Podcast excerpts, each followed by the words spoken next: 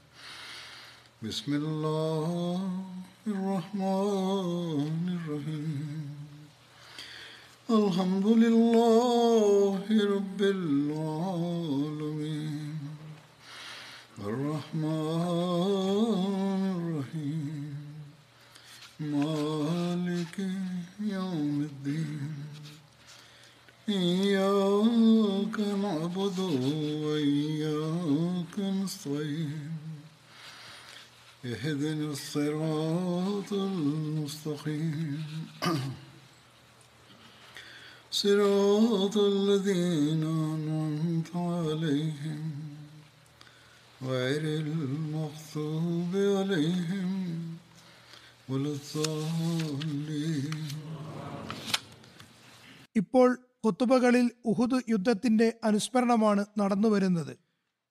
പറഞ്ഞു വന്നതുപോലെ മുസ്ലിങ്ങൾ പൊതുയുദ്ധത്തിൽ കാഫര്യങ്ങൾക്ക് വലിയ നഷ്ടങ്ങളാണ് വരുത്തിവെച്ചത്. അവർ പിന്തിരിഞ്ഞോടാൻ നിർബന്ധിതരായി. എന്നാൽ തിരുനബി സല്ലല്ലാഹു അലൈഹി വസല്ലമിന്റെ കർശന നിർദ്ദേശമുണ്ടായിട്ടും മലയിടുക്കിൽ സംരക്ഷണത്തിന് നിയോഗിക്കപ്പെട്ടവരിൽ ഭൂരിഭാഗവും മലയിടുക്ക് ഉപേക്ഷിച്ചു. അപ്പോൾ ശത്രുക്കൾ ആ വഴിയിലൂടെ ആക്രമണം നടത്തി. മുസ്ലിങ്ങൾക്ക് വലിയ നഷ്ടങ്ങൾ വരുത്തുകയും ചെയ്തു. ഇതിന്റെ വിശദീകരണം ഇപ്രകാരമാണ്. മുശ്രിക്കീങ്ങളുടെ പതാകവാഹകർ ഒന്നൊന്നായി കൊല്ലപ്പെട്ടു. ആർക്കും തന്നെ പതാക ഏറ്റെടുക്കാനോ അതിന്റെ അടുക്കൽ വരാനോ പോലും ധൈര്യമുണ്ടായില്ല. അങ്ങനെ പെട്ടെന്ന് തന്നെ മുശ്രിക്കീങ്ങൾ നിലംപരിശാകാൻ തുടങ്ങി. മാത്രമല്ല പിന്തിരിഞ്ഞോടാനും നിർബന്ധിതരായി. അല്പനേരം മുമ്പ് വരെയും സന്തോഷഭാവത്തിൽ ആവേശപൂർവം ദഫ് മുട്ടിക്കൊണ്ട് പാട്ടുപാടിക്കൊണ്ടിരുന്ന സ്ത്രീകളും ദഫുകൾ വലിച്ചെറിഞ്ഞ് മലയിലേക്ക് ഓടാൻ തുടങ്ങി. മുസ്ലിങ്ങൾ ശത്രുക്കൾ പിന്തിരിഞ്ഞോടുന്നത് കണ്ടപ്പോൾ അവരെ പിന്തുടർന്ന് അവരിൽ നിന്ന് ആയുധങ്ങളും യുദ്ധമുതലുകളും തൊരുക്കൂട്ടാൻ തുടങ്ങി. അതേസമയം നബീർമേനി സല്ലല്ലാഹു അലൈഹി വസല്ലം എന്ത് തന്നെ വന്നാലും തങ്ങളുടെ സ്ഥലം വിട്ടുപോകരുതെന്ന് നിർദ്ദേശം നൽകി മലയിടുക്കിൽ നിയമിച്ചിരുന്ന അമ്പെയ്ത്തുകാരുടെ സൈന്യം അവിടെ നിന്ന് സമരാർജിത സ്വത്തുക്കൾ സ്വരുക്കൂട്ടാൻ ഓടിവന്നു. നബി സല്ലല്ലാഹു അലൈഹി വസല്ലം നിയോഗിച്ച ഈ സൈന്യത്തിന്റെ നേതാവ് ഹസ്രത്ത് അബ്ദുല്ല ബിൻ ജുബൈർ ഒരു ഘട്ടത്തിലും ഇവിടെ നിന്ന് മാറാൻ കൽപ്പനയില്ലെന്ന് പറഞ്ഞ് ശക്തമായി വിലക്കിയെങ്കിലും അവരത് അംഗീകരിക്കാതെ പറഞ്ഞു. മുഷ്രിക്കങ്ങൾക്ക് പരാജയം സംഭവിച്ചിരിക്കുന്നു. ഇനി ഇവിടെ നമ്മൾ എന്ത് ചെയ്യാനാണ്? ഇതും പറഞ്ഞ് അവർ മലയിൽ നിന്ന് ഇറങ്ങി സമരാർജിത സ്വത്തുക്കൾ സ്വരുക്കൂട്ടാൻ തുടങ്ങി. അവരിൽ ഭൂരിപക്ഷവും തങ്ങളുടെ സ്ഥലം ഒഴിഞ്ഞുപോയെങ്കിലും അമീർ ഹസരത് അബ്ദുല്ല ബിൻ ജുബൈറും ഏതാനും ചില സ്വഹാബാക്കളും തങ്ങളുടെ സ്ഥലത്ത് തന്നെ നിലയുറപ്പിച്ചു. ഇവരുടെ എണ്ണം പത്തിൽ കുറവായിരുന്നു. മലയിടുക്കിൽ നിന്ന് ഇറങ്ങിപ്പോകുന്നവരോട് അവർ പറഞ്ഞു നബി സല്ലല്ലാഹു അലൈഹി വസല്ലം നമുക്ക് തന്ന കൽപ്പന എന്തു തന്നെയായാലും നിങ്ങൾ ഇവിടെ നിന്ന് മാറരുത് എന്നതാണ്. അതുകൊണ്ട് നമ്മൾ ഇവിടെ തന്നെ നിൽക്കേണ്ടതാണ്. പക്ഷേ അവരിൽ ഭൂരിപക്ഷവും അമീറിന്റെ നിർദ്ദേശത്തോട് യോജിച്ചില്ല. സമരാർജിത സ്വത്തുക്കൾ സ്വരുക്കൂട്ടാൻ താഴേക്ക് ഇറങ്ങി വന്നു. ഇതാണ് അധിക ചരിത്രകാരന്മാരും എഴുതിയിട്ടുള്ളത്. ഹദീസു ഗ്രന്ഥങ്ങളിലും തഫ്സീറുകളിലും പൊതുവായി ഇതേ പരാമർശം തന്നെയാണ് കിട്ടുന്നത്. അതായത് സ്വഹാബാക്കൾ യുദ്ധമുതലിനുള്ള തിടുക്കം കാരണം മലയിടക്ക് ഒഴിവാക്കുകയുണ്ടായി. സൂറ ആലു ഇമ്രാനിലെ നൂറ്റി അമ്പത്തി മൂന്നാം ആയത്ത് മിൻകുമ്മൻ യുരീദു ദുനിയ ഒമിൻകുമ്മൻ യുരീദുൽ ആഹിറ നിങ്ങളിൽ ഭൗതികതയെ ആഗ്രഹിക്കുന്നവരുമുണ്ട് നിങ്ങളിൽ ആഹിറത്തിനെ കാക്ഷിക്കുന്നവരുമുണ്ട്. ഇതിന്റെ വ്യാഖ്യാനത്തിൽ അധികം മുഫസ്രീങ്ങളും എഴുതിയിട്ടുള്ളത് സഹാബാക്കൾ യുദ്ധം മുതൽ സ്വരുക്കൂട്ടാൻ ധൃതി കാണിച്ചു എന്നാണ്. എന്നാൽ സഹാബാക്കളെ സംബന്ധിച്ചിടത്തോളം ഭൗതികേച്ഛയിൽ മലയിടുക്ക് ഒഴിവാക്കി എന്ന് പറയുന്നത് ഉൾക്കൊള്ളാൻ സാധ്യമല്ല. ഇത് സംബന്ധിച്ച് ഹജറത് മുസ്ലിം മൗദും ഒരു വ്യാഖ്യാനക്കുറിപ്പ് എഴുതിയിട്ടുണ്ട്. അത് പ്രസിദ്ധീകരിച്ചിട്ടില്ല. അത് ഞാൻ തുടർന്ന് വിവരിക്കുന്നതാണ്. ഇതിൽ തഫ്സീറിനെ പറ്റി ആദ്യം ചില കാര്യങ്ങൾ പറയാം. മുഴുവൻ ആയത്തും പാരായണം ചെയ്യാം. അത് ഇപ്രകാരമാകുന്നു.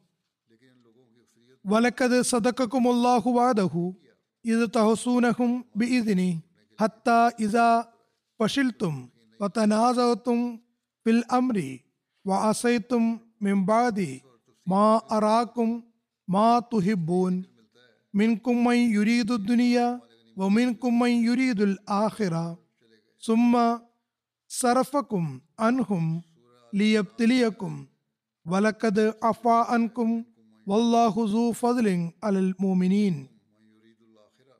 അള്ളാഹുവിന്റെ അനുമതിയോടുകൂടി നിങ്ങൾ അവരെ കൊന്നൊടുക്കിക്കൊണ്ടിരുന്നപ്പോൾ അവൻ തന്റെ വാഗ്ദാനം നിങ്ങൾക്ക് നിറവേറ്റി തന്നു. അങ്ങനെ നിങ്ങൾ ഇഷ്ടപ്പെടുന്നത് അവൻ നിങ്ങൾക്ക് കാണിച്ചു തന്ന ശേഷം നിങ്ങൾക്ക് ധൈര്യക്ഷയം സംഭവിക്കുകയും പ്രവാചകൻ നിങ്ങൾക്ക് നൽകിയ കൽപ്പനയിൽ നിങ്ങൾ പരസ്പരം തർക്കിക്കുകയും നിങ്ങൾ അനുസരണക്കേട് കാണിക്കുകയും ചെയ്തപ്പോൾ അവൻ തന്റെ സഹായം പിൻവലിച്ചു. നിങ്ങളിൽ ചിലർ ഈ ലോകത്തെ ആഗ്രഹിക്കുന്നവരായിരുന്നു. നിങ്ങളിൽ പരലോകത്തെ ആഗ്രഹിക്കുന്നവരും ഉണ്ടായിരുന്നു. പിന്നീട് അവൻ നിങ്ങളെ പരീക്ഷിക്കുന്നതിന് വേണ്ടി അവരിൽ നിന്നും നിങ്ങളെ തിരിച്ചുവിട്ട് ശത്രുക്കളുടെ ആക്രമണത്തിൽ നിന്ന് രക്ഷപ്പെടുത്തി. നിങ്ങൾക്ക് തീർച്ചയായും മാപ്പ് നൽകിയിരിക്കുന്നു. അള്ളാഹു സത്യവിശ്വാസികളോട് വളരെയേറെ ഔദാര്യം ചെയ്യുന്നവനാകുന്നു. ഈ ആയത്തിന്റെ തഫ്സീറിൽ ഇതിനു മുമ്പുണ്ടായ യുദ്ധം സമരാർജിത സ്വത്തിനായിരുന്നുവെന്നോ അല്ലെങ്കിൽ ഈ യുദ്ധത്തെ പറ്റിയാണ് ഈ ആയത്തെന്നോ വിലയിരുത്തപ്പെടുന്നു. സഹാബാക്കളെ സംബന്ധിച്ച് അവർക്ക് യുദ്ധമുതലിനോട് അത്യാർത്തി ഉണ്ടായിരുന്നു എന്ന് പറയുന്നത് മറിച്ച് അങ്ങനെ ചിന്തിക്കുന്നത് പോലും അവരുടെ അന്തസ്സിന് നിരക്കാത്തതാകുന്നു. ഇവർ തങ്ങളുടെ ഭാര്യമക്കളെയും തങ്ങളുടെ ജീവൻ തന്നെയും തങ്ങളുടെ ഏറ്റവും പ്രിയപ്പെട്ട സ്നേഹഭാചനമായ അള്ളാഹുവിന്റെയും അവന്റെ റസൂലിന്റെയും ചരണങ്ങളിൽ സമർപ്പിച്ചു കഴിഞ്ഞവരായിരുന്നു. ഇതിനു മുമ്പേ തന്നെ അവർ തങ്ങളുടെ സമ്പത്തും സാമഗ്രികളും എല്ലാം ആ മാർഗത്തിൽ നൽകിക്കഴിഞ്ഞിരുന്നു. സംഭവങ്ങളിൽ വിവരിച്ചതുപോലെ ഷഹാദത്തിന്റെ അദമ്യമായ ആഗ്രഹത്തിൽ അവർ പുറത്തുപോയി യുദ്ധം ചെയ്യാൻ ആഗ്രഹിച്ചവരുമായിരുന്നു. ഈ യുദ്ധങ്ങൾ സമരാർജിത സ്വത്തുക്കൾ നേടാൻ വേണ്ടിയല്ല ചെയ്തിരുന്നത്. അത് മുസ്ലിങ്ങൾക്ക് മേലുള്ള ഒരു ആരോപണം മാത്രമാകുന്നു. വിജയത്തെ തുടർന്ന് സമരാർജിത സ്വത്തുക്കൾ കിട്ടുന്നത് ഒരു അനുബന്ധ കാര്യം മാത്രമാണ്. എന്നാൽ ഒരിക്കലും സഹാബാക്കളുടെ ലക്ഷ്യം സമരാർജിത സ്വത്തുക്കൾ കരസ്ഥമാക്കുകയല്ലായിരുന്നു. ഏതായാലും ഇസ്ലാമിക ചരിത്രത്തിലും അതുപോലെ തിരുനബി സല്ലല്ലാഹു അലൈഹി സ്വലമിന്റെ ചരിത്ര വിവരണങ്ങളിലും ചരിത്രകാരന്മാരും ഹദീസ് പണ്ഡിതന്മാരും വ്യാഖ്യാതാക്കളും എവിടെയോ പിഴവ് സംഭവിച്ചു എന്നാണ് കരുതുന്നത്. ഏതെങ്കിലും നിവേദനത്തിന്റെ പ്രാമാണികതയെയും മറ്റും ഉപോത്ബലകമാക്കി അവർ അത് ശരിയായിരിക്കാമെന്ന ഉറച്ച വിശ്വാസത്തിൽ സഹാബാക്കൾ യുദ്ധമുദ്രകൾ ശേഖരിക്കാൻ താഴേക്ക് ഇറങ്ങിയെന്ന് എഴുതിയിരിക്കുന്നു. എന്നാൽ പരിണിതിയുടെയും പ്രഭാവത്തിന്റെയും അടിസ്ഥാനത്തിൽ ഇത് എത്രമാത്രം കോട്ടമുണ്ടാക്കുമെന്നോ അത് തിരുനബി സല്ലല്ലാഹു അലൈഹി സ്വലമിന്റെ പരിശുദ്ധ വ്യക്തിത്വത്തിനായാലും തിരുനബി സല്ലല്ലാഹു അലൈഹി സ്വലമിയുടെ ആത്മീയ ശിക്ഷണം ലഭിച്ച സഹാബാക്കളെ കുറിച്ചായാലും അവരുടെ അന്തസ്സിന് എത്രമാത്രം വിരുദ്ധമാണെന്നോ അവർ ചിന്തിച്ചില്ല. ഏതായാലും സഹാബാക്കളുടെ ത്യാഗവും ഷഹാദത്തിനുള്ള അദമ്യമായ ആഗ്രഹവും കാണുമ്പോൾ സഹാബാക്കൾ സമരാർജിത സ്വത്തുക്കൾ കരസ്ഥമാക്കാൻ വേണ്ടി മാത്രം മലയിടുക്ക് ഒഴിവാക്കാൻ ധൃതി കാണിച്ചു എന്ന് പറയുന്നത് വിശ്വസിക്കാൻ പ്രയാസമാണ്. മുസ്ലിങ്ങൾ വിജയിച്ചതായും ശത്രുക്കളെ തുരത്തുന്നതായും അവരെ ഓടിക്കുന്നതായും കണ്ടപ്പോൾ മലയിടുക്കിൽ നിയമിതരായ സഹാബാക്കൾ വ്യക്തമായ വിജയത്തിൽ ഭാഗഭാക്കാകാൻ വെമ്പൽ കൊള്ളുകയും വിജയത്തിൽ കലാശിച്ച ഈ യുദ്ധത്തിന്റെ അവസാന നിമിഷത്തിലെങ്കിലും അവരോടൊപ്പം തങ്ങൾക്കും സന്തോഷത്തിൽ പങ്കുചേരണമെന്ന് അദമ്യമായി ആഗ്രഹിച്ചതായിരിക്കാം എന്നാണ് മനസ്സിലാകുന്നത്. നമ്മുടെ മറ്റ് സഹോദരങ്ങൾ നേരിട്ട് ജിഹാദിൽ പങ്കെടുക്കുന്നു. തങ്ങളാകട്ടെ ഈ മലയിടുക്കിൽ നിൽക്കുകയുമാണ്. ചുരുങ്ങിയത് വിജയത്തിന്റെ സന്തോഷമെങ്കിലും ആഘോഷിക്കാമെന്ന് അവർ കരുതിയിരിക്കാം. എന്നാൽ അവരുടെ അമീർ ഹസരത് അബ്ദുല്ല ബിൻ ജുബൈർ കൂടുതൽ ഉൾക്കാഴ്ചയുള്ള വ്യക്തിയായിരുന്നു എന്ന് വ്യക്തമായി. അദ്ദേഹത്തിന്റെ ശ്രദ്ധ നബി സല്ലല്ലാഹു അലൈഹി സ്വലം എന്തു തന്നെ സംഭവിച്ചാലും അവിടെ നിന്ന് മാറരുത് എന്ന് പറഞ്ഞ കൽപ്പനയിലായിരുന്നു. അതാണ് അദ്ദേഹത്തിന്റെയും തീരുമാനമുണ്ടായത്. എന്തു തന്നെയായാലും തങ്ങൾ അവിടെ നിന്ന് മാറരുത് എന്നത് തന്നെയായിരുന്നു ശരിയായ തീരുമാനവും. എന്നാൽ പറഞ്ഞു വന്നതുപോലെ ഹജറത്ത് മുസ്ലിം തലനുഹുവിന്റെ പ്രസിദ്ധീകരിക്കപ്പെടാത്ത നോട്ട്സുകളിൽ ഈ ആയത്തിന്റെ തഫ്സീറുണ്ട്. അതോടൊപ്പം അദ്ദേഹം എഴുതുന്നു മിൻകുമ്മൈ യുരീദു ദുനിയ. ഇവിടെ ദുനിയ എന്നതിന്റെ അർത്ഥം യുദ്ധം മുതൽ എന്നല്ല മറിച്ച് ഭൗതികമായ കാര്യങ്ങളാണ് വിവക്ഷ. ആഹ്ലത്ത് എന്നതിന്റെ അർത്ഥം അവസാനം പരിണിതഫലം എന്നൊക്കെയാകുന്നു. യുദ്ധം മുതൽ കിട്ടുകയില്ലെന്ന് അവർ ചിന്തിച്ചുവെന്ന് പറയുന്നത് യാഥാർത്ഥ്യത്തിന് നിരക്കുന്നതല്ല. ബദർ യുദ്ധത്തിൽ ചില നിർബന്ധിത സാഹചര്യങ്ങളാൽ പങ്കെടുക്കാൻ കഴിയാത്തവർക്കും അതിൽ നിന്നുള്ള സമരാജിത സ്വത്തുക്കൾ ലഭിച്ചിരുന്നു. അതുകൊണ്ട് മേൽ ചിന്താഗതി തികച്ചും അബദ്ധമാകുന്നു. സഹാബാക്കളെ സംബന്ധിച്ച് ഭൗതിക തൽപരതയെപ്പറ്റി ചിന്തിക്കുന്നത് തന്നെ ശരിയല്ല.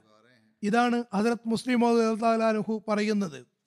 തുടർന്ന് പറയുന്നു അവർ തങ്ങളും ഈ ഉഹദ് യുദ്ധത്തിൽ ഭാഗഭാക്കാകണമെന്ന് ആഗ്രഹിച്ചിരുന്നു. അങ്ങനെ ഈ യുദ്ധത്തിൽ ഭാഗഭാക്കായി കാഫര്യങ്ങളെ വധിക്കണമെന്നതും ഭൗതിക ചിന്ത തന്നെയാണ്. സമരാർജിത സ്വത്തിൽ പങ്കാളികളാകുക എന്നതല്ല ഇവിടെ വിവക്ഷ. പറയുന്നു തങ്ങൾ ഈ യുദ്ധത്തിൽ ഭാഗഭാക്കാകുന്നതിൽ നിന്ന് പിന്തള്ളപ്പെട്ടു പോകുമെന്നാണ് നിങ്ങൾ ചിന്തിച്ചത്. എന്നാൽ ഇതും ഒരു ഭൗതിക ചിന്തയായിരുന്നു. ഭൗതിക ചിന്ത എന്ന് പറയുന്നത് കേവലം യുദ്ധം ചെയ്യുന്നതിൽ വലിയ കാര്യമൊന്നുമല്ല. നബിസല്ലാഹു അലൈഹി വസ്ലമിന്റെ കൽപ്പന അനുസരിക്കാതിരിക്കുന്നത് ഭൗതിക ചിന്താഗതി തന്നെയാണ്. നിങ്ങൾ കൽപ്പന പാലിക്കേണ്ടതായിരുന്നു. കാരണം നബി സല്ലല്ലാഹു അലൈഹി വസല്ലം കൽപ്പന അനുസരിക്കാനും ദീനിനു വേണ്ടിയുള്ള യുദ്ധം നടക്കുമ്പോൾ നബി സല്ലല്ലാഹു അലൈഹി വസല്ലം വിലക്കുകയും മറ്റൊരു സ്ഥലത്ത് ഡ്യൂട്ടി നിശ്ചയിക്കുകയും ചെയ്യുമ്പോൾ പ്രസ്തുത കൽപ്പന നടപ്പിൽ വരുത്തുന്നതാണ് യഥാർത്ഥ ദീൻ. അല്ലാതെ യുദ്ധം ചെയ്യുകയല്ല. അദ്ദേഹം തുടർന്ന് പറയുന്നു ഒമിൻകും യുരീദുൽ ആഹിറ നിങ്ങളുടെ നേതാവും അദ്ദേഹത്തിന്റെ കൂട്ടുകാരും ആഹിറത്താണ് ആഗ്രഹിച്ചിരുന്നത്. അവരുടെ ലക്ഷ്യം അന്ത്യവും പരിണിതഫലവുമായിരുന്നു. ഇതിന്റെ പരിണിതഫലം നല്ലതായിരിക്കില്ലെന്ന് അവർക്കറിയാമായിരുന്നു. അവർ അനുസരണക്കേടിന് ശേഷമുള്ള ഫലം കാണുന്നുമുണ്ടായിരുന്നു.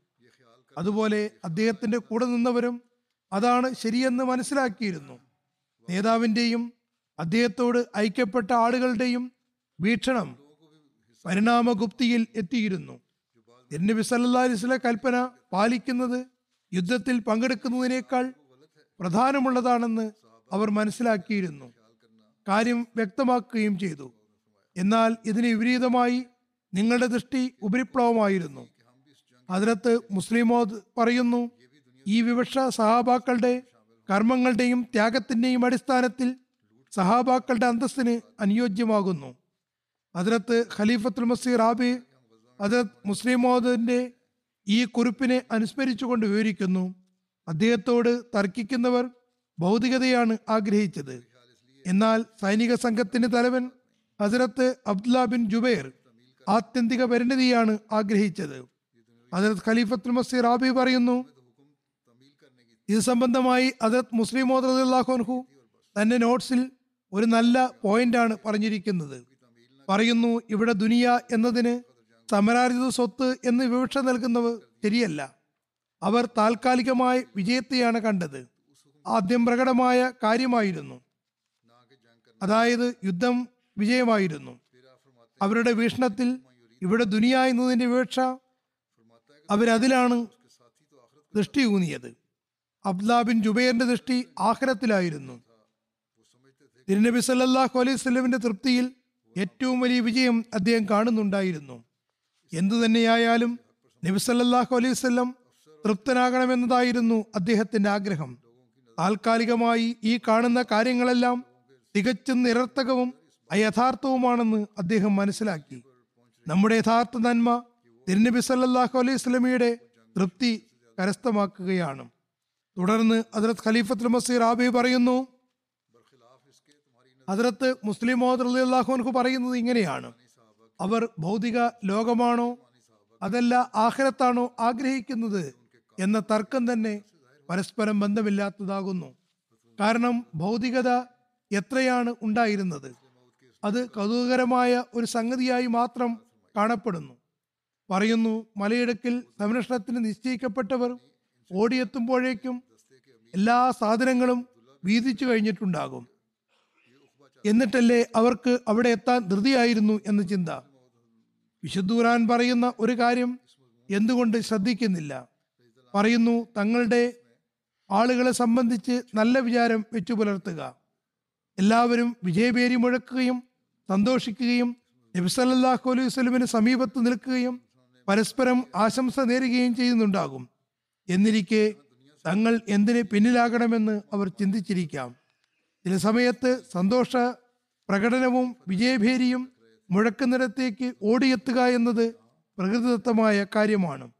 അതിനകത്ത് ഖലീഫത്തുൽ മസീർ ആബി പറയുന്നു ഇവിടെ താമസത്തിനിടയിലും വല്ല നല്ല കാര്യവും അറിയുമ്പോൾ അവർ ഒരുമിച്ച് കൂടുന്നത് സമരായ സ്വത്തുക്കൾ സ്വരുക്കൂട്ടുന്നതിന് വേണ്ടിയല്ല മറിച്ച് സന്തോഷത്തിൽ പങ്കാളികളാകാനാണ് എത്തുന്നത്.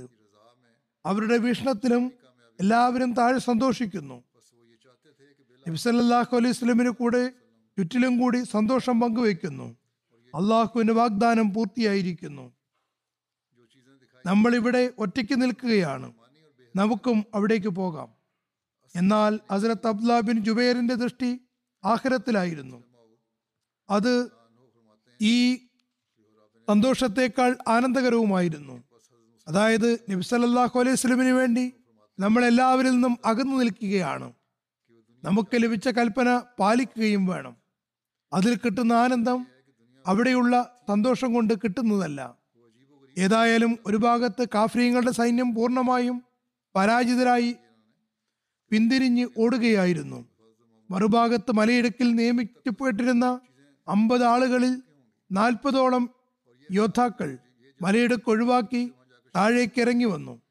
അപ്പോൾ ഖാലിദ് ബിൻ വലീദ് അന്ന് അദ്ദേഹം മുസ്ലിം ആയിട്ടുണ്ടായിരുന്നില്ല അമ്പെയ്ത്തുകാർ നിന്നിരുന്ന മലയിടുക്ക് കാലിയാണെന്നും ഏതാനും പേർ മാത്രമേ ഉള്ളൂ എന്നും കണ്ടപ്പോൾ ഇക്രിമ ബിൻ അബൂജഹലിനെയും കൂട്ടി തന്റെ കുതിരപ്പടയുമായി തിരിച്ചു വന്നു. അവർ മലയിടുക്കിലെത്തി അമ്പെയ്ത്തുകാരിൽ അവശേഷിച്ചിട്ടുണ്ടായിരുന്ന ആളുകളെ ആക്രമിച്ചു. ഈ ആക്രമണം എത്ര ശക്തമായിരുന്നു എന്നാൽ ഒരൊറ്റ ആക്രമണത്തിൽ തന്നെ. സംഘത്തലവനായ ഹജറത്ത് അബ്ദുല്ല ബിൻ ജുബൈറിനെയും അവശേഷിച്ച സംഘാംഗങ്ങളെയും വധിക്കുകയുണ്ടായി. അവർ അബ്ദുല്ല ബിൻ ജുബൈറിന്റെ മൃതദേഹം വികൃതമാക്കി. കൈയും കാലും മറ്റവയവങ്ങളും ഛേദിച്ചു. അതിനുശേഷം കാഫ്രീങ്ങളുടെ ഈ സൈനിക സംഘം താഴേക്കിറങ്ങി ഓർക്കാപ്പുറത്ത് മുസ്ലിങ്ങളെ വലയം ചെയ്തു. മുസ്ലിങ്ങൾ ഒന്നും അറിയാതെ സമരാർജിത സ്വത്തുക്കൾ സ്വരുക്കൂട്ടുന്നതിലും മുഷരീക്കിങ്ങളെ ബന്ദികളാക്കുന്നതിലും വ്യാപൃതരായിരുന്നു. അപ്പോൾ അവിചാരിതമായി മുഷരിക്കങ്ങളുടെ സംഘം കുതിരകളെയും ഓടിച്ചുകൊണ്ട് മുസ്ലിങ്ങളുടെ തലയ്ക്ക് മീതെ എത്തി. അവർ ഉസ്സ ഹുബുൽ ദേവതകളെ പ്രകീർത്തിച്ച് മുദ്രാവാക്യം മുഴക്കുന്നുണ്ടായിരുന്നു. അത് ഉഹുദ് യുദ്ധം മുഷരിക്കീങ്ങളുടെ അടയാളമായിരുന്നു. അവർ മുസ്ലിങ്ങളുടെ അടുക്കലെത്തിയതും ഓർക്കാപ്പുറത്ത് അവരെ വാൾമുനയിൽ നിർത്തി. മുസ്ലിങ്ങൾ സ്തംഭിച്ചുപോയി.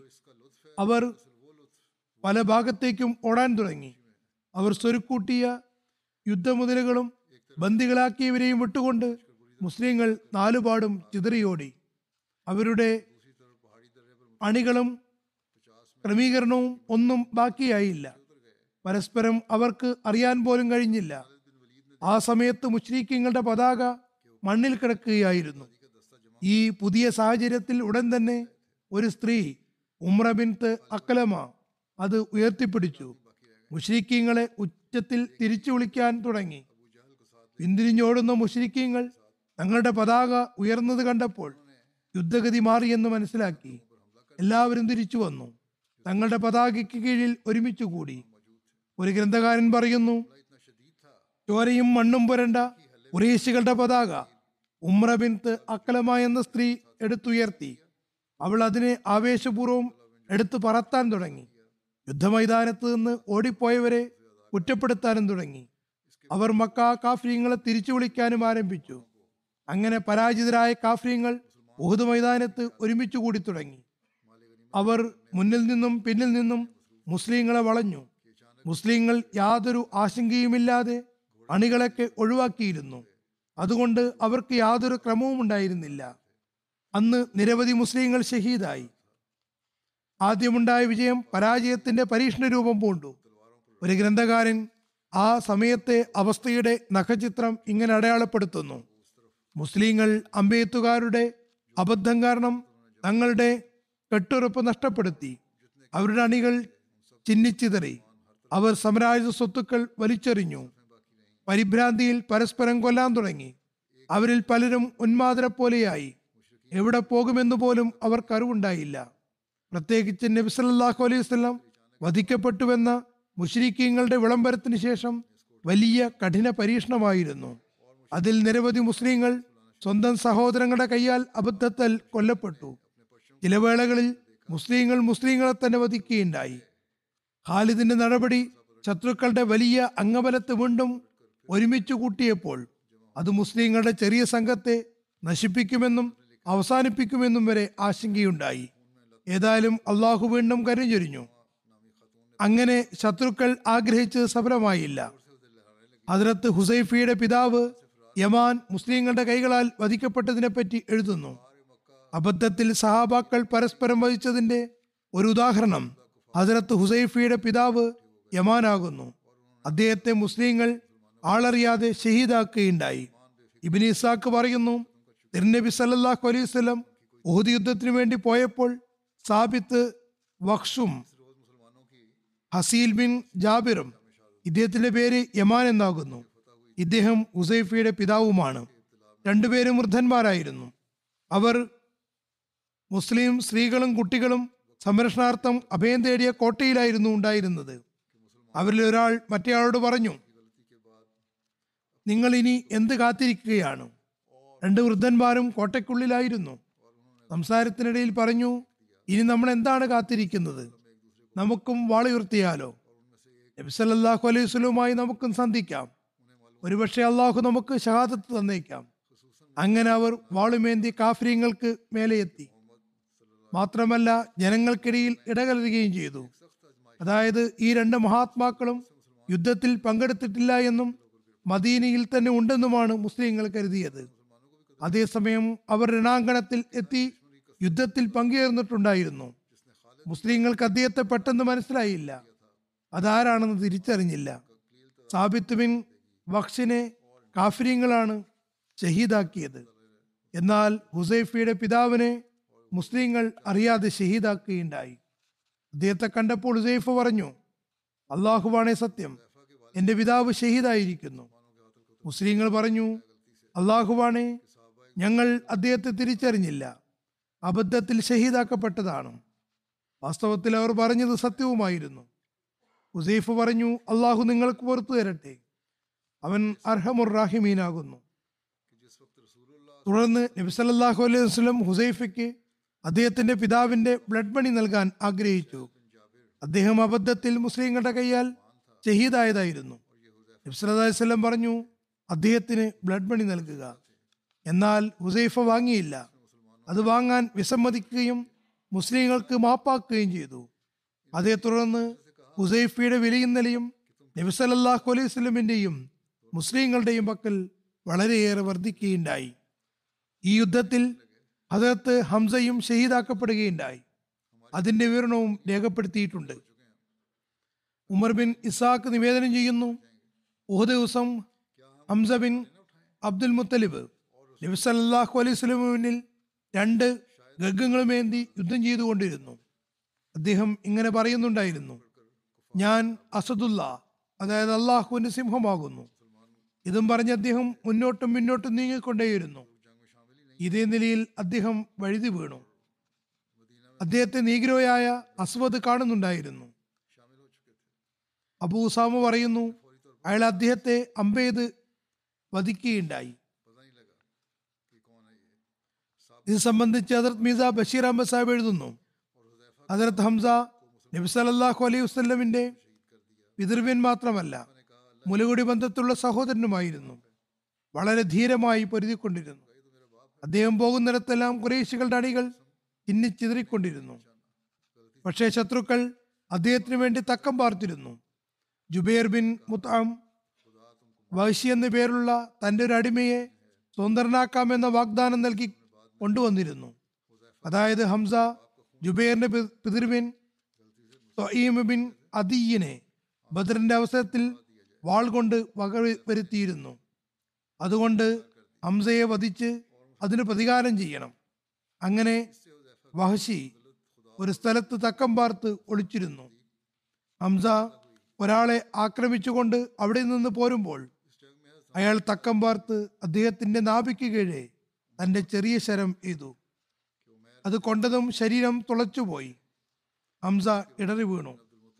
വീണ്ടും എഴുന്നേറ്റ് ധൈര്യം സംഭരിച്ച് വൈശിയുടെ അടുത്തേക്ക് നീങ്ങാൻ ആഗ്രഹിച്ചെങ്കിലും വീണ്ടും തെന്നി വീഴുകയുണ്ടായി. അങ്ങനെ മരണപ്പെടുകയും ചെയ്തു. അങ്ങനെ ഇസ്ലാമിക സൈന്യത്തിന്റെ വളരെ ബലവത്തായ ഒരു കൈ അറ്റുപോയി. നബി സല്ലല്ലാഹു അലൈഹി സ്വലമിന് ഹംസ വധിക്കപ്പെട്ടു എന്നറിഞ്ഞപ്പോൾ വളരെ സങ്കടമുണ്ടായി. നിവേദനത്തിൽ പറയുന്നു തായിഫ് യുദ്ധത്തിന് ശേഷം നബി സല്ലാഹു അലൈഹി ഹംസയുടെ ഘാതകന് മാപ്പ് നൽകിയെങ്കിലും ഹംസയോടുള്ള സ്നേഹാദരവ് കാരണം വഹശി തന്റെ മുന്നിൽ വരരുതെന്ന് കൽപ്പിക്കുകയുണ്ടായി. അന്ന് വഹശി ഇങ്ങനെ ഒരു ശപഥം ചെയ്തു. ഏത് കൈകൊണ്ടാണോ ഞാൻ നബി സല്ലാഹു അലൈഹി പിതൃവിനെ വധിച്ചത്. അതേ കൈകൊണ്ട് ഇസ്ലാമിന്റെ വലിയൊരു ശത്രുവിനെ വകവരുത്തുന്നതുവരെ വിശ്രമിക്കുന്നതല്ല. അതായത് മുസ്ലിമായപ്പോൾ അയാളുടെ ചിന്താഗതിയും വീക്ഷണവും എല്ലാം മാറി. അങ്ങനെ ഹസ്രത് അബൂബക്കറിന്റെ ഖിലാഫത്ത് കാലത്ത് അദ്ദേഹം യമാമ യുദ്ധത്തിൽ വ്യാജ നുപുവത്വവാദിയായ മുസൈലിമ കദാബിനെ വധിച്ചുകൊണ്ട് തന്റെ ശബ്ദം നിറവേറ്റി. ഹസ്രത്ത് ഹംസയുടെ മൃതദേഹം വികൃതമാക്കപ്പെടുകയും ചെയ്തിരുന്നു. നിവേദനത്തിൽ പറയുന്നു അബൂ സുഫിയാന്റെ ഭാര്യ ഹിന്ദ് ഉഹദ് യുദ്ധ ദിവസം സൈന്യങ്ങളോടൊപ്പം വന്നിരുന്നു. അവരുടെ പിതാവ് ബദറിൽ ഹംസയുമായുള്ള പോരാട്ടത്തിൽ കൊല്ലപ്പെട്ടിരുന്നു. അതുകൊണ്ട് അവസരം കിട്ടിയാൽ ഹംസയുടെ കരൾ ചവയ്ക്കുമെന്ന് അവൾ നേർത്തു നേർന്നിരുന്നു. ഏതായാലും അത്തരമൊരു സന്ദർഭം വരികയും ഹസരത്ത് തംസയ്ക്ക് പ്രയാസം നേരിടുകയും ചെയ്തു. മുഷരിക്കീങ്ങൾ അദ്ദേഹത്തിന്റെ മൃതദേഹം വികൃതമാക്കി രൂപം മാറ്റി മൂക്കും കാതും മറ്റും ഛേദിച്ചു. ഹംസയുടെ ഒരു ഹംസയുടെ കരളിന്റെ ഒരു കഷ്ണം കൊണ്ടുവരികയും എന്ത് അത് ചവച്ചുകൊണ്ടിരിക്കുകയും ചെയ്തു. അവർ അത് തിന്നാൻ തുനിഞ്ഞെങ്കിലും അതിന് കഴിഞ്ഞില്ല. അതുകൊണ്ട് തുപ്പിക്കളഞ്ഞു. ഈ സംഭവത്തെ പറ്റി അറിഞ്ഞപ്പോൾ നബി വസല്ലം പറഞ്ഞു അള്ളാഹു അഗ്നിയെ ഹംസയുടെ ഇറച്ചിയിൽ നിന്ന് എന്നേക്കുമായി ഹറാമാക്കിയിരിക്കുന്നു.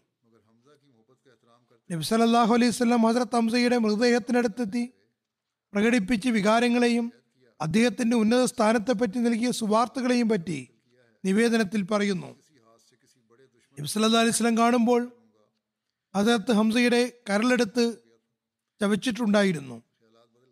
ഇബിന് ഹിഷാം പറയുന്നു ഈ ഒരു അവസ്ഥയിൽ നബി സല്ലല്ലാഹു അലൈഹി ഹസരത്ത് ഹംസയുടെ മൃതദേഹത്തിനടുത്ത് നിന്ന് പറഞ്ഞു അല്ലയോ ഹംസ നിന്റെ ഈ പ്രയാസത്തെ പോലെ മറ്റൊരു പ്രയാസവും എനിക്ക് അനുഭവപ്പെട്ടിട്ടില്ല. ഇതിനേക്കാളും വേദനയുള്ള മറ്റൊരു ദൃശ്യവും ഞാൻ ഇന്നേ വരെ കണ്ടിട്ടുമില്ല. തുടർന്ന് നബി സല്ലല്ലാഹു അലൈഹി വസല്ലം പറഞ്ഞു ജിബ്രീൽ എന്നോട് പറഞ്ഞു അള്ളാഹു ഏഴ് ആകാശങ്ങളിലും ഹംസ ബിൻ അബ്ദുൽ മുത്തലിബിന്റെ പേര് അള്ളാഹുവിന്റെയും അവന്റെ റസൂലിന്റെയും സിംഹം എന്നാണ് വെച്ചിട്ടുള്ളത്. ഹജറത്ത് ഖലീഫത്തുൽ മസീദ് സാനി അലി അള്ളാഹുനക്ക് പറയുന്നു നബി സല്ലല്ലാഹു അലൈഹി സ്വലമിന്റെ കഠിന ശത്രുക്കളിൽ ഒരാൾ ഹിന്ദയായിരുന്നു അവർ എത്രമാത്രം ശത്രുവായിരുന്നു എന്നാൽ ഉഹുദ് യുദ്ധത്തിന്റെ അവസരത്തിൽ ജനങ്ങളെ കവിതകൾ ചൊല്ലിക്കൊണ്ട് പോയി ഇസ്ലാമിന്റെ സൈന്യത്തെ ആക്രമിക്കൂ എന്ന് പറഞ്ഞ് ഇളക്കി വിട്ടിരുന്നു. അങ്ങനെ മുസ്ലിങ്ങൾക്ക് ഭയാനകമായ ഒരു ഘട്ടം വന്നപ്പോൾ അവർ നബി സല്ലല്ലാഹു അലൈഹി വസല്ലമിന്റെ പിതൃവ്യനായ ഹജറത്ത് ഹംസയുടെ കരളെടുത്ത് എന്റെ അടുക്കൽ വരുന്നവർക്ക് അദ്ദേഹത്തിന്റെ മൂക്കും കാതും വെട്ടിക്കൊണ്ടുവരുന്നവർക്ക് ഇന്ന സമ്മാനം നൽകാമെന്ന് വിളംബരപ്പെടുത്തുകയും ചെയ്തു. പിന്നെ ഹസരത്ത് ഹംസയുടെ മൃതദേഹത്തോട് അങ്ങനെ തന്നെ വർത്തിക്കുകയും ചെയ്തു. യുദ്ധത്തിന് ശേഷം നബി സല്ലാഹു അലൈഹി സ്വലമിന്റെ പ്രതിർവിനോട് ഇന്ന രീതിയിലെല്ലാം അനാദരവ് കാട്ടിയെന്ന് അറിഞ്ഞപ്പോൾ നബി സല്ലല്ലാഹു അലൈഹി സ്വലം സ്വാഭാവികമായും വേദനയുണ്ടായി. നബി സല്ലല്ലാഹു അലൈഹി വസല്ലം പറഞ്ഞു ശത്രുക്കൾ ഇത്തരം അക്രമപരമായ ചെയ്തികൾ ആരംഭിച്ചിരിക്കെ ഞാനും അതേ രീതിയിൽ അവരോട് പെരുമാറുന്നതാണ്. അപ്പോൾ അള്ളാഹു നബി സല്ലല്ലാഹു അലൈഹി സ്വലമിന് വഹി നൽകിക്കൊണ്ട് പറഞ്ഞു അവർ അക്രമപരമായി പെരുമാറിയാലും താങ്കൾ അത്തരം ചുവട് വെക്കരുത് ഓർക്കുകയും മാപ്പാക്കുകയും ചെയ്യുക. മൃതദേഹങ്ങളെ വികൃതമാക്കുന്നത് എന്ന എന്നേക്കുമായി വിലക്കുകയും ചെയ്തു. ഇവിടെ ഹജറത്ത് ഹംസയുടെ സഹോദരിയെ പറ്റിയും അവരെങ്ങനെയാണ് ദൈവിക വിധിയിൽ തൃപ്തിപ്പെടുകയും അനുസരണത്തിന്റെ അസൂയാവഹമായ മാതൃക കാണിച്ചതെന്നും എഴുതിയിട്ടുണ്ട്. ഹസ്രത്ത് സുബൈർ നിവേദനം ചെയ്യുന്നു. ഊഹദ് യുദ്ധത്തിന്റെ സമാപന ദിവസം ഒരു സ്ത്രീ മുന്നിലൂടെ വളരെ ശീഘ്രഗതിയിൽ വരുന്നതായി കണ്ടു. അവർ ശുഹതാക്കളുടെ മൃതദേഹങ്ങൾ കാണാൻ അടുത്തിരുന്നു. നബി സല്ലല്ലാഹു അലൈഹി വസല്ലം ഏതെങ്കിലും സ്ത്രീ അവിടെ വരുന്നത് ഉചിതമാണെന്ന് കരുതിയില്ല. മൃതദേഹങ്ങൾ വളരെ മോശമായ അവസ്ഥയിൽ വികൃതമാക്കപ്പെട്ടിരുന്നു. അങ്ങനെയാണ് അധിക പേരുടെ ഇതും കാണപ്പെട്ടത്. അതുകൊണ്ട് പറഞ്ഞു ആ സ്ത്രീയെ തടയുവിൻ ആ സ്ത്രീയെ തടയുവിൻ. അതിൽ സുബൈർ പറയുന്നു ഞാൻ ശ്രദ്ധിച്ചു നോക്കിയപ്പോൾ അത് എന്റെ മാതാവാണെന്ന് എനിക്ക് മനസ്സിലായി. അത് ഹസരത്ത് സഫിയ ആയിരുന്നു. അങ്ങനെ ഞാൻ അവരുടെ അടുത്തേക്ക് ഓടിപ്പോയി. അവർ ശുഹതാക്കളുടെ മൃതദേഹങ്ങൾക്ക് അടുത്തേക്ക് എത്തുന്നതിന് മുമ്പേ ഞാൻ അവരുടെ അടുത്തെത്തി. അവരെന്നെ കണ്ടപ്പോൾ എന്റെ നെഞ്ചിൽ കൈകൊണ്ട് എന്നെ തള്ളി മാറ്റി അവർ നല്ല ദൃഢഗാത്രയായിരുന്നു. അവർ പറഞ്ഞു പിന്നിലേക്ക് മാറൂ. ഞാൻ നീ പറയുന്നതും കേൾക്കുന്നതല്ല. ഞാൻ പറഞ്ഞു നബി സല്ലല്ലാഹു അലൈഹി വസല്ലം താങ്കൾ അവരുടെ മൃതദേഹങ്ങൾ കാണുന്നതിൽ നിന്ന് താങ്കളെ തടയാൻ പറഞ്ഞിരിക്കുന്നു. അത് കേട്ടയുടനെ അവരവിടെ തന്നെ നിന്നു. തന്റെ കയ്യിലുണ്ടായിരുന്ന രണ്ട് തുണികൾ തന്നുകൊണ്ട് പറഞ്ഞു ഈ രണ്ട് തുണികൾ ഞാൻ എന്റെ സഹോദരൻ അതിൽ തംസയ്ക്ക് വേണ്ടി കൊണ്ടുവന്നതാണ്. കാരണം എനിക്ക് അദ്ദേഹത്തിന്റെ ശാദത്തിനെ പറ്റി അറിവ് ലഭിച്ചിരിക്കുന്നു. ഏതായാലും അവർ തന്റെ മകൻ പറഞ്ഞതൊന്നും അനുസരിച്ചില്ല. അവർ അവനെ തള്ളി പിന്നിലേക്ക് മാറ്റി. എന്നാൽ നബി സല്ലല്ലാഹു അലൈഹി വസല്ലമയുടെ പേര് കേട്ടപ്പോൾ ദുഃഖഭരിതമായ സന്ദർഭമായിരുന്നിട്ട് പോലും സുബോധത്തോടു കൂടി അനുസരണം കാണിക്കുകയുണ്ടായി. തുടർന്ന് പറഞ്ഞു നബി സല്ലല്ലാഹു അലൈഹി വസല്ലമയോട് പറയുക ഞാൻ പിന്മാറിയിരിക്കുന്നു. മുന്നോട്ട് പോകുന്നതല്ല.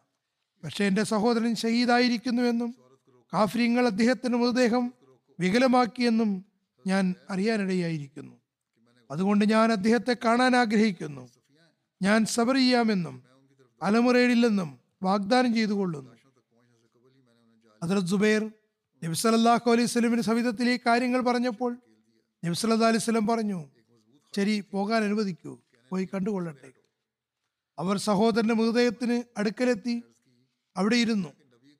സിംഹത്തെ പോലെ ധൈര്യവാനായ ഷഹീദിന്റെ മൃതദേഹം കണ്ടപ്പോൾ അനിയന്ത്രിതമായി കണ്ണുകളിൽ നിന്ന് അശ്രു വരാൻ തുടങ്ങി.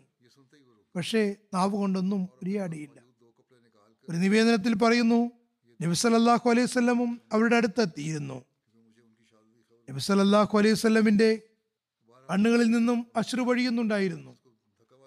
ധീരയും സഹനശീലിയുമായ സഹോദരി കുറച്ചു സമയം അശ്രുക്കളാൽ തന്റെ ഐക്യദാർഢ്യം പ്രഖ്യാപിച്ചു.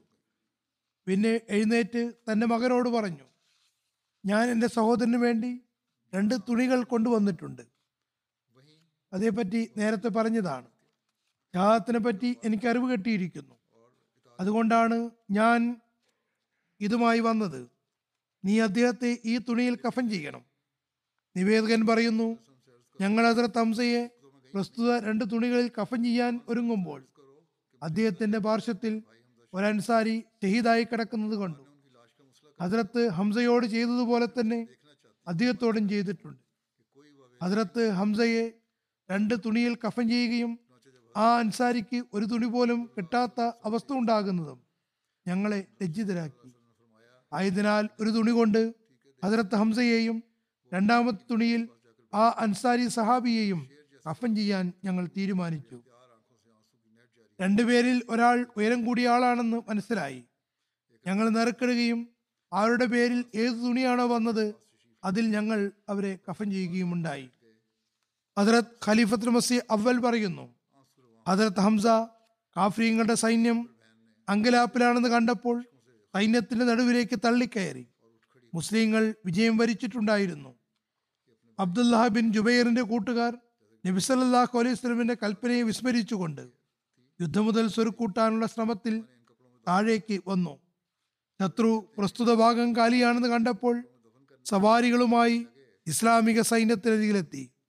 ഘോര യുദ്ധം നടന്നു. ഹസരത് അമീർ ഹംസയും അബ്ദുല്ല ബിൻ ജുബൈറും ഷഹീദാക്കപ്പെട്ടു. ഹസരത്ത് അലിക്കും ഹസരത്ത് ഉമറിനും ഹസരത്ത് അബൂബക്കറിനും പരിക്കേറ്റു.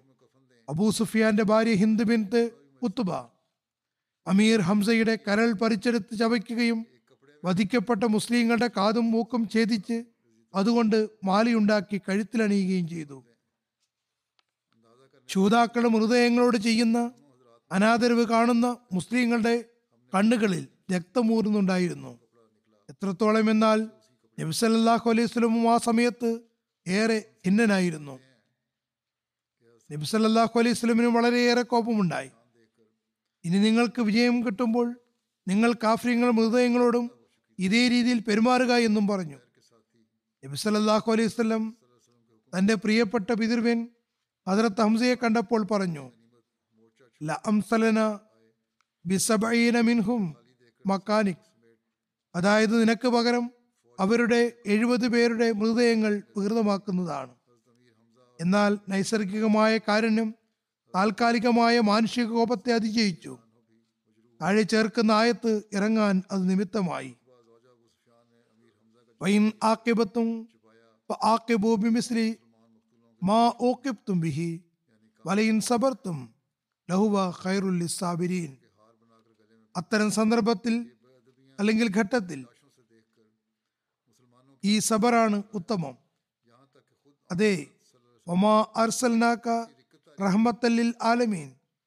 നബി സല്ലല്ലാഹു അലൈഹി വസല്ലം ലോകത്തിന് കാരണമാണെന്നതിന്റെ പൊരുൾ ഇതിൽ അദ്ദേഹം വിവരിക്കുകയാണ്.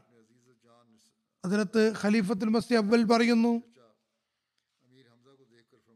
അന്നു മുതൽ മൃതദേഹങ്ങളെ നശിപ്പിക്കുകയും അവയെ വികൃതമാക്കുകയും ചെയ്യുന്ന നശിച്ച സമ്പ്രദായം അതാകട്ടെ പിന്നിൽ എല്ലാ ജനതകളിലും ഉണ്ടായിരുന്നതാണ് താനും.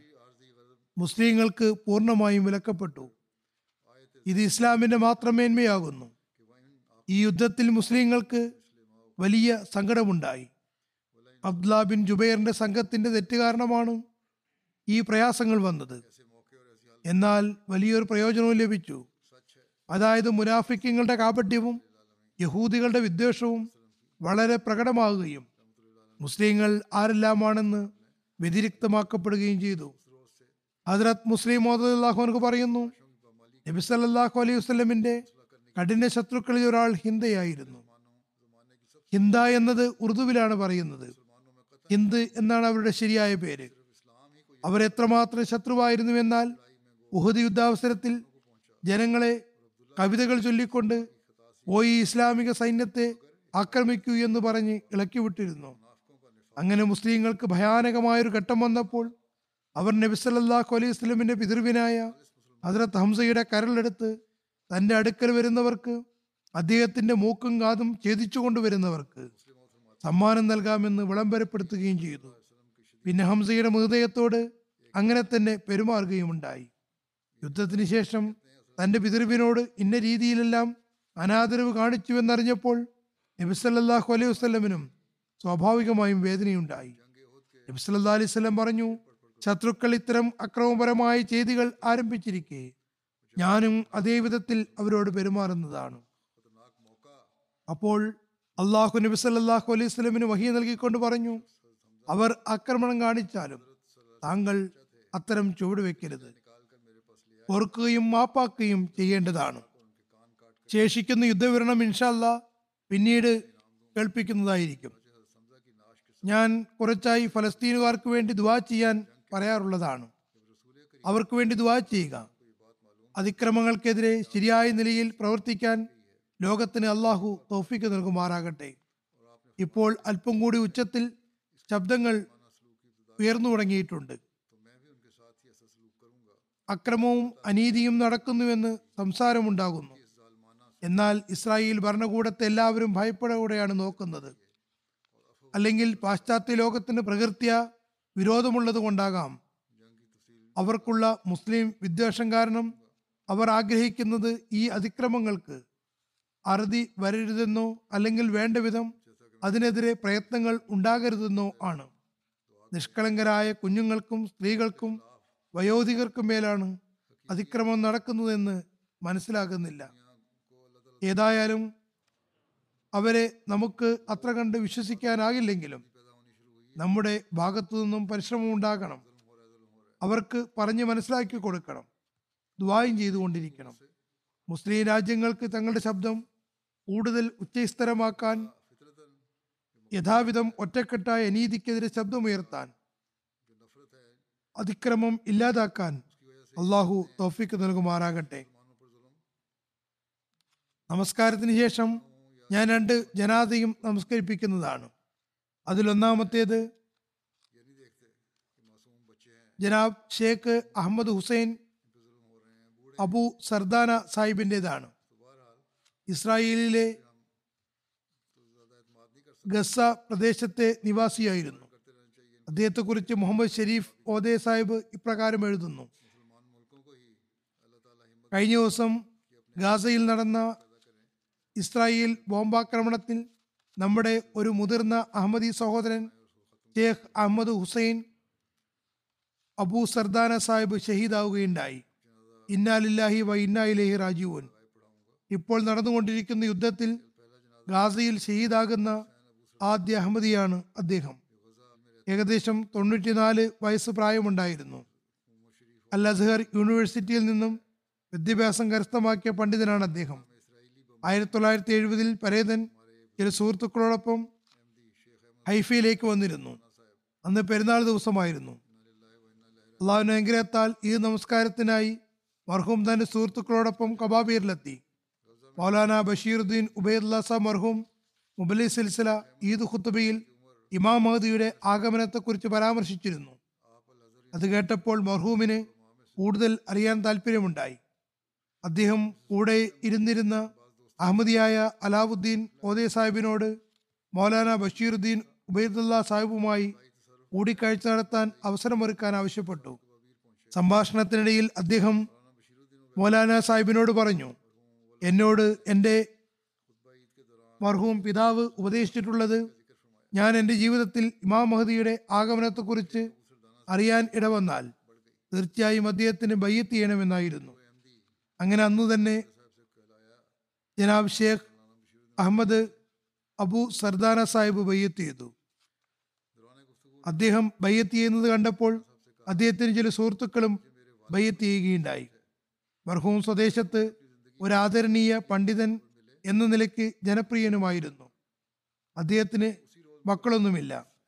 എന്നാൽ അദ്ദേഹത്തിന്റെ ചില ബന്ധുക്കൾ ആത്മാർത്ഥരായ അഹമ്മദികളാണ്. മയ്യത്തിന് ശേഷം മർഹൂം അവസരം കിട്ടുമ്പോഴൊക്കെ കബാബീർ സന്ദർശിച്ചിരുന്നു. കബാബീർ അഹമ്മദികളുമായി ബന്ധവും പുലർത്തിയിരുന്നു. ഖിലാഫത്തിനോട് അത്യധികം അനുരക്തിയുള്ള വ്യക്തിയായിരുന്നു. അദ്ദേഹം ആത്മാർത്ഥനായ അഹമ്മദിയാണെന്ന് പലവട്ടം തെളിയിക്കുകയുണ്ടായി. പരിശുദ്ധ ഖുറാനോട് അനിതര സാധാരണമായ സ്നേഹമായിരുന്നു. ആഴ്ചയിൽ ഒരു വട്ടം പൊതുവെ ഖുറാൻ മുഴുവനായും പാരായണം ചെയ്യുമായിരുന്നു. അതേക്കുറിച്ച് ഒരിക്കൽ അദ്ദേഹം എനിക്ക് സന്ദേശവും അയച്ചിരുന്നു. അത് റെക്കോർഡ് ചെയ്ത് അയച്ചതാണ്. പലസ്തീനിലെ മുൻ chief judge Sheikh Muhammad Hussein Abu Sardana Sahib ഇദ്ദേഹത്തിന്റെ സഹോദരനായിരുന്നു. അദ്ദേഹത്തിന്റെ രണ്ടാം ഭാര്യയ്ക്കും ഈ അപകടത്തിൽ പരിക്കേറ്റിട്ടുണ്ട്. അള്ളാഹു അവർക്ക് പരിപൂർണ സൗഖ്യം നൽകുമാറാകട്ടെ. ഡോക്ടർ അസീസ് ഹഫീസ് സാഹിബ് ഇവിടെ നിന്ന് ഹ്യൂമാനിറ്റി ഫസ്റ്റിന് കീഴിൽ അവിടെ പോകാറുണ്ട്. അദ്ദേഹത്തിനും പരേതനുമായി കൂടിക്കാഴ്ച നടത്താൻ അവസരം ലഭിച്ചിരുന്നു. അദ്ദേഹം പറയുന്നു ഞാൻ പരേതനെ കാണാൻ പോയപ്പോൾ ബഹുമാന സൂചകമായി അദ്ദേഹം എഴുന്നേറ്റ് നിൽക്കാൻ തുടങ്ങി. ഞാൻ അദ്ദേഹത്തോട് ഇരിക്കാൻ പറഞ്ഞു. വളരെ വികാരഭരിതനായി തന്റെ ഊന്നുപടി കൊണ്ട് എന്നെ തല്ലൊന്ന് സ്പർശിച്ചിട്ട് പറഞ്ഞു ഖലീഫത്തുൽ മസീദിന്റെ പ്രതിനിധിയായ താങ്കൾ നിൽക്കുമ്പോൾ എനിക്കെങ്ങനെ ഇരിക്കാനാകും? അദ്ദേഹത്തിന്റെ ഖിലാഫത്തിനോട് അങ്ങേയറ്റം ബഹുമാനാദരങ്ങൾ ഉണ്ടായിരുന്നു. തുടർന്ന് അദ്ദേഹം എന്റെ കൈ പിടിച്ചിട്ട് പറഞ്ഞു മസീമോദ് അലി ഇസ്ലാമിന്റെ ജന്മദേശവുമായി ബന്ധമുള്ള വ്യക്തിയാണ് താങ്കൾ. അദ്ദേഹത്തിന് മസീമോദിനോടും ഖിലാഫത്തിനോടും ഉണ്ടായിരുന്ന സ്നേഹവികാരങ്ങൾ കണ്ട് എന്റെ കണ്ണും നിറഞ്ഞുപോയി. തുടർന്ന് അദ്ദേഹം ഡോക്ടർ സാബ് മുഖേന എനിക്ക് സ്വന്തം മൊബൈലിൽ ഒരു സന്ദേശം റെക്കോർഡ് ചെയ്ത് അയച്ചു. ആ സന്ദേശത്തിൽ നിന്നും അല്പഭാഗം ഞാനിവിടെ കേൾപ്പിച്ചു. ആ സന്ദേശത്തിൽ അദ്ദേഹം പറയുന്നു അള്ളാഹു അല്ലാതെ ആരാധനയ്ക്കർഹൻ മറ്റാരുമില്ലെന്നും മുഹമ്മദ് സല്ലല്ലാഹു അലൈഹി വസ്ലം അവന്റെ ദൂതനാണെന്നും ഞാൻ സാക്ഷ്യം വഹിക്കുന്നു. അസ്സലാമു അലൈക്കും ഖലീഫത്തുൽ മസീൽ ഹാമിസ് ഞാൻ എല്ലാ ആഴ്ചയും ഒരു തവണ വിശുദ്ധ ഖുർആൻ മുഴുവനുമായും പാരായണം ചെയ്യുന്നു.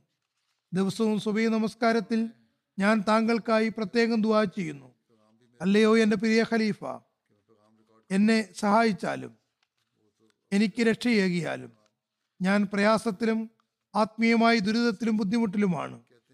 പറയുന്നു ലോകത്തിന് സത്യമല്ലാതെ മറ്റെന്താണ് വേണ്ടത്? പറയുന്നു ഞാൻ താങ്കളുടെ എല്ലാ കൽപ്പനകളും നിറവേറ്റുന്നു. തുടർന്ന് പറയുന്നു ലോകത്തിന് സത്യമല്ലാതെ എന്തു വേണം? ദൈവമാർഗത്തിൽ ജിഹാദ് ചെയ്യുക ഇവിടെ വളരെ പ്രയാസകരമാണ്. എന്നാൽ ഞാൻ അതിനായി ദൃഢനിശ്ചയമെടുത്തിരിക്കുന്നു ആയിരത്തി തൊള്ളായിരത്തി നാൽപ്പത്തി എട്ടിലെ യുദ്ധത്തിൽ ഞാൻ എന്റെ യൗവനത്തിൽ പങ്കെടുത്തിരുന്നു. ഞാൻ മൂന്ന് അതിർത്തി യുദ്ധങ്ങളിൽ കമാൻഡർ എന്ന നിലയിൽ സേവനമനുഷ്ഠിച്ചു. വീരശൂരത്വം പ്രകടിപ്പിക്കുകയുണ്ടായി. എന്റെ പിതാവ് ഒരു വിഖ്യാത സൂഫി വര്യനായിരുന്നു എന്റെ സഹോദരൻ മുഹമ്മദ് ഇവിടെ ഗാസയിലെ ചീഫ് ജഡ്ജിയായിരുന്നു. എന്റെ കുടുംബത്തിലെ ചിലർ എന്നെ പ്രയാസപ്പെടുത്തുന്നു. എനിക്ക് വേണ്ടി അവർക്ക് സന്മാർഗവും സംസ്കരണവും ഉണ്ടാക്കാനായി ദുവാ ചെയ്താലും. തുടർന്ന് പറയുന്നു ഈ ജില്ലയിൽ എനിക്ക് അല്പം സുഹൃത്തുക്കൾ മാത്രമേ ഉള്ളൂ. തുടർന്ന് അദ്ദേഹം ചില പേരുകൾ പരാമർശിച്ചുകൊണ്ട് പറഞ്ഞു ഇവരെനിക്ക് മക്കളെപ്പോലെ പ്രിയപ്പെട്ടവരാകുന്നു. അതിൽ യുവാവായ താരിഖ് അബൂദേ സാഹിബും ഉൾപ്പെടുന്നു. പറയുന്നു എനിക്ക് സന്താനങ്ങളൊന്നുമില്ല. തുടർന്ന് ദ്വാ ചെയ്തുകൊണ്ട് പറയുന്നു അള്ളാഹു താങ്കൾക്ക് മേൽ ഐശ്വര്യം ചുരിയുമാറാകട്ടെ ഞാൻ താങ്കളോട് കടപ്പെട്ടിരിക്കുന്നു. കിയാമത്ത് നാൾ വരേക്കും അള്ളാഹുമായി കൂടിക്കാഴ്ച നടത്തുന്നവരെയും എനിക്ക് വേണ്ടി താങ്കൾ എന്റെ ബയ്യത്ത് സ്വീകരിച്ചാലും. അക്കാര്യം ഞാൻ താങ്കൾക്ക് ഉറപ്പ് നൽകുന്നു. അതായത് ഞാൻ എന്റെ ബയ്യത്ത് നവീകരിക്കുന്നു. ഞാൻ യഥാർത്ഥ അഹമ്മദിയാണെന്ന് ഉറപ്പു തരുന്നു. തുറന്നു പറയുന്നു അഹമ്മദിയ വിശ്വാസത്തിന് പുറമെ യാതൊരു വിശ്വാസവും എനിക്കില്ല. ചില വിരോധികൾ പറഞ്ഞിരുന്നത് ഇദ്ദേഹം അഹമ്മദിയായിരുന്നില്ല മറിച്ച് അങ്ങനെ പറഞ്ഞു പരത്തുന്നതാണെന്നാണ്. എന്നാൽ ഇവിടെ കേൾപ്പിക്കുന്നത് അദ്ദേഹത്തിന്റെ സ്വന്തം റെക്കോർഡ് ചെയ്ത വിവരണമാണ്. ഇതിനുശേഷം ഇനി ശത്രുക്കൾ അങ്ങനെ പറയുന്നത് ഒരുപക്ഷെ നിർത്തുമായിരിക്കും. അള്ളാഹു അദ്ദേഹത്തിന്റെ പദവികൾ ഉയർത്തുമാറാകട്ടെ. അദ്ദേഹത്തിന്റെ ഭാര്യയ്ക്കും പൂർണ സൗഖ്യം പ്രദാനം ചെയ്യുമാറാകട്ടെ. അള്ളാഹു അദ്ദേഹത്തിന്റെ ദ്വാകൾ പലസ്തീനുകാർക്ക് വേണ്ടിയും സ്വീകരിക്കുമാറാകട്ടെ. അവിടെ ക്രമസമാധാനം പുനഃസ്ഥാപിക്കുമാറാകട്ടെ. അവർക്ക് ഹജറത് മസീമദ് അലി ഇസ്ലാമിൽ വിശ്വസിക്കാനുള്ള തോഫിക്ക് നൽകുമാറാകട്ടെ. രണ്ടാമത്തെ ജനാസ കെനിയയിലെ ഉസ്മാൻ അഹമ്മദ് ഗാക്കോരിയ സാഹിബിന്റെതാണ്. കുറച്ചു നാൾ മുമ്പാണ് അദ്ദേഹം ഒഫാത്തായത് ഇന്നാ വ ഇന്നാ ഇലഹി രാജീവൻ അദ്ദേഹത്തിന്റെ ദീനീ സേവന കാലയളവ് വളരെ വിപുലമാണ്. പല ദശകങ്ങൾ നീളുന്നതാണ്. ആയിരത്തി തൊള്ളായിരത്തി മുപ്പത്തിരണ്ടിലാണ് ജനിച്ചത്. അറുപതുകളിലാണ് ജമാഅത്തിനെ പറ്റി പരിചയപ്പെടുന്നത്. ഒരു പഴയകാല മുതിർന്ന അഹമ്മദിയായ അറബി മർഹൂം സാലിം അഫീർ സാഹിബാണ് ജമാഅത്തിനെ പരിചയപ്പെടുത്തി കൊടുത്തത്. തുടർന്ന് അദ്ദേഹം ജമാഅത്തിന്റെ മുബല്ലികായ റോഷൻ ദീൻ സാഹിബ് മുഖേന ആയിരത്തി തൊള്ളായിരത്തി അറുപത്തി നാലിൽ ബയ്യെത്തിയത് ജമാഅത്തിൽ പ്രവേശിച്ചു. അവസാന ശ്വാസം വരെ ഈ അനുസരണ പ്രതിജ്ഞ വളരെ ഉദാത്തമായ നിലയിൽ പാലിക്കുകയുമുണ്ടായി. വിദ്യാഭ്യാസ വകുപ്പിലായിരുന്നു സേവനമനുഷ്ഠിച്ചിരുന്നത്. കെനിയ സ്വതന്ത്രമായ ശേഷം ക്വാലേപ്പൻ പോളിടെക്നിക് സ്കൂളിലെ ആദ്യ പ്രാദേശിക പ്രിൻസിപ്പളായിരുന്നു അതുപോലെ മറ്റൊരു പോളിടെക്നിക്കിലെയും പ്രഥമ പ്രാദേശിക പ്രിൻസിപ്പളാകാൻ അദ്ദേഹത്തിന് അവസരം ലഭിച്ചു. അതേക്കുറിച്ച് അദ്ദേഹം മിക്കപ്പോഴും വാചാലനാകുമായിരുന്നു വിദ്യാഭ്യാസ വകുപ്പിൽ തന്നെ ഉന്നത പദവിയിലാണ് അദ്ദേഹം റിട്ടയർ ആയത്. വിവിധ ജമാഅത്ത് ഗ്രന്ഥങ്ങൾ സ്വാഹിലി ഭാഷയിലേക്ക് വിവർത്തനം ചെയ്യാൻ തോഫിക്ക് ലഭിച്ചിട്ടുണ്ട്. കൂടാതെ നെയ്റോബി ജമാഅത്തിലെ ആദ്യത്തെ പ്രാദേശിക പ്രസിഡന്റ് എന്ന സവിശേഷതയും അദ്ദേഹത്തിനുണ്ട്.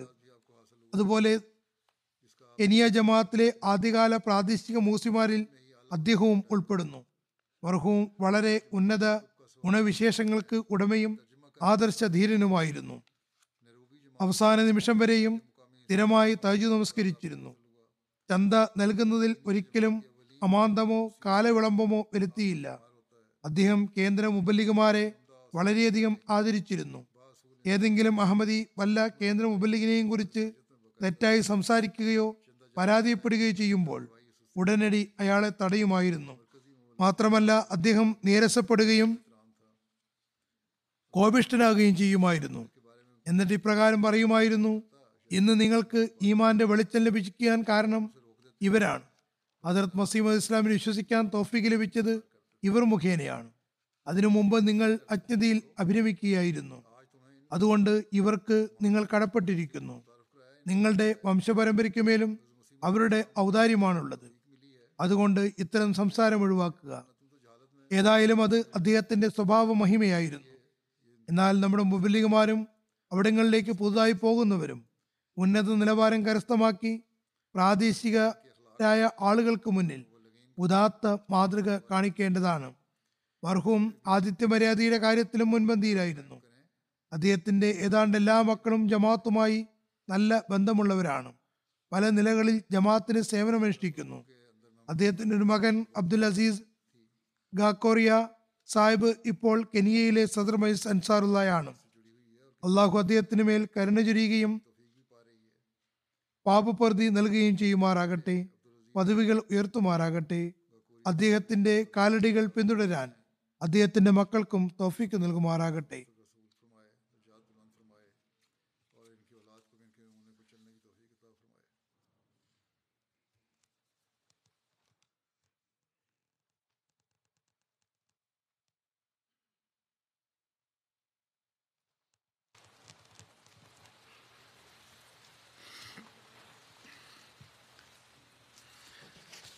الحمد لله الحمد لله نحمده ونستعينه ونستغفره ونؤمن به ونتوكل عليه. ونعوذ بالله من شرور أنفسنا ومن سيئات من يهده الله فلا مضل له ومن يضلل فلا هادي له. ونشهد أن لا إله إلا الله ونشهد أن محمدا عبده ورسوله. عباد الله رحمكم الله. إن الله يأمر بالعدل واللسان وإيتاء ذي القربى وينهى عن الفحشاء والمنكر والبغي يعظكم لعلكم تذكرون اذكروا الله يذكركم وادعوه يستجب لكم ولذكر الله أكبر.